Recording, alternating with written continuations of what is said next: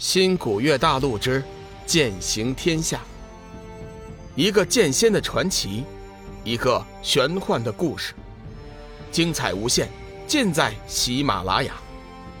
主播刘冲讲故事，欢迎您的订阅。第四百三十六集，众人臣服。哈哈哈哈！那既然如此。你就去死吧！说话间，仙使掌心射出一道剑芒，瞬间功夫就将冷风直接气化，连一点渣都没有留下。周围众人无不纷纷变色。龙宇暗道：“这仙使可真够无耻的呀！”太虚，你会不会以为我出手太狠心了呀？仙使见太虚尊者脸色大变，心生不满。太虚尊者急忙说：“仙使大人言重了，这孽障罪行深重，就算仙使大人有心饶过，我也会清理门户的。”好，既然你能这样想，修罗魔女的死士能成为你门下大弟子，太虚，你可知罪呀？天使突然大喝一声，太虚尊者身体一颤，急忙下跪。呃，仙使明察，此事与我并无半点干系。仙使冷哼一声：“哼，冷风是你门下大弟子，但是这层关系你就无法推脱干净。修罗魔女和仙界的恩怨你是知道的，这件事情若是天帝知道，你将死无葬身之地。呃，仙使教训的是。”我有失察之罪，还请仙使大人救我。太虚尊者一脸的惶恐之色，仙使暗暗的道：“你先起来，本尊现在给你一个将功赎罪的机会。除了冷风，天涯海阁目前还有三位暗黑天的内应，你现在的任务就是尽快找出这三个人来。只要找出这三个人，你的事情。”仙界就不再追究，而且我还会奏请天帝给你赏赐。若是找不到这三人，哼，你的下场你心里清楚。太虚尊者急忙拜谢，仙师大人放心，等会盟加冕仪式结束，我就回去全力支持这件事情，一定不会叫你失望的。嗯，我相信你能做到。有消息需立即汇报于我。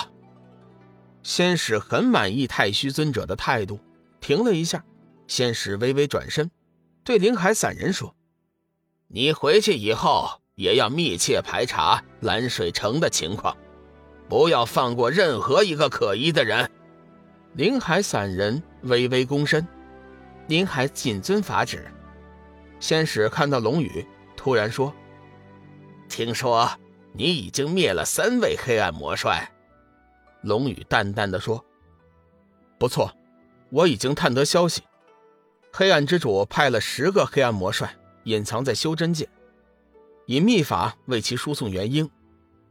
龙宇在机缘巧合之下已经灭了其三，尚有七位黑暗魔帅隐藏在修真界。最近几天，他们似乎也收到了风声，已经暂时停住了掠取元婴。”很难确定他们的位置。仙使微微一笑：“哈哈哈哈不错，斩日果然没有选错主人。这件事情事关重大，目前为止，仙界还不适宜出面直接干涉，所以剿灭剩余七位黑暗魔帅的重任就交给你了。我会把这件事情向天帝汇报的。”转过头。先使对众位天涯海阁的高手说：“从现在开始，你们须得全心全意辅佐寒水，听从他的指令。谁若是生了二心，冷风就是榜样。只要你们精诚团结，灭了黑暗魔帅，天帝定将破格封赏。”众人见识过龙宇和冷风打斗的手段之后。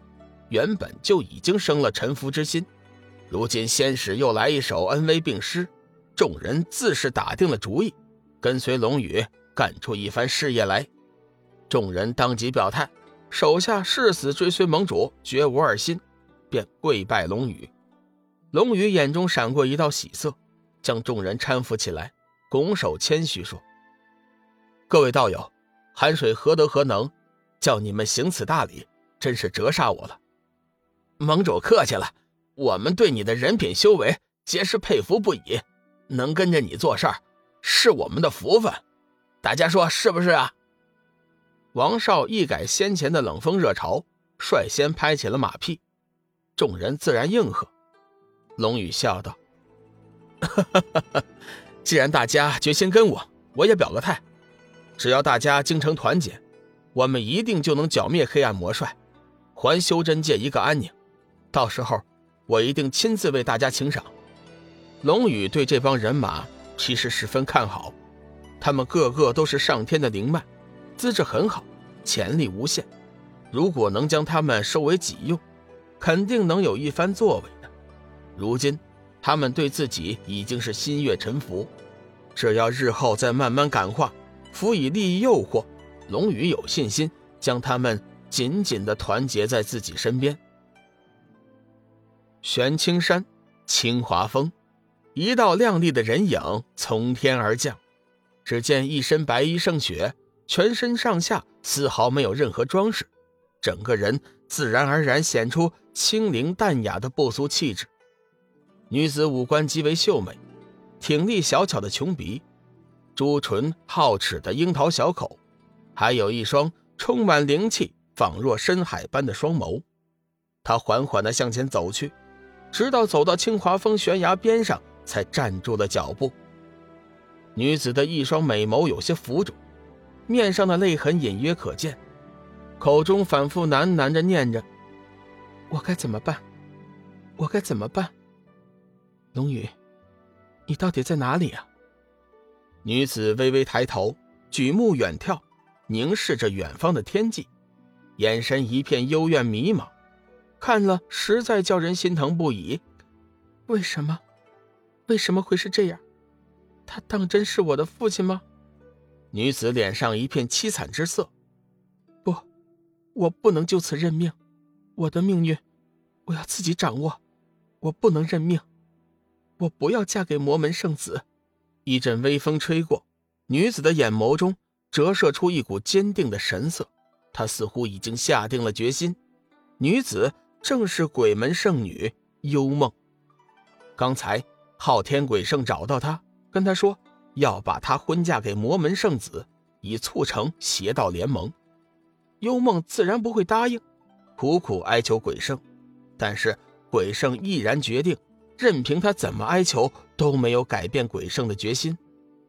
身为圣女，本是不能婚嫁的，那样两人将会遭到上天的诅咒。幽梦知道这一点，鬼圣比他还清楚，可是他偏偏还要自己嫁人。幽梦心痛不已，他再次怀疑，那个叫鬼圣的人，究竟是不是自己的父亲。本集已播讲完毕，感谢您的收听。长篇都市小说《农夫先田》已经上架，欢迎订阅。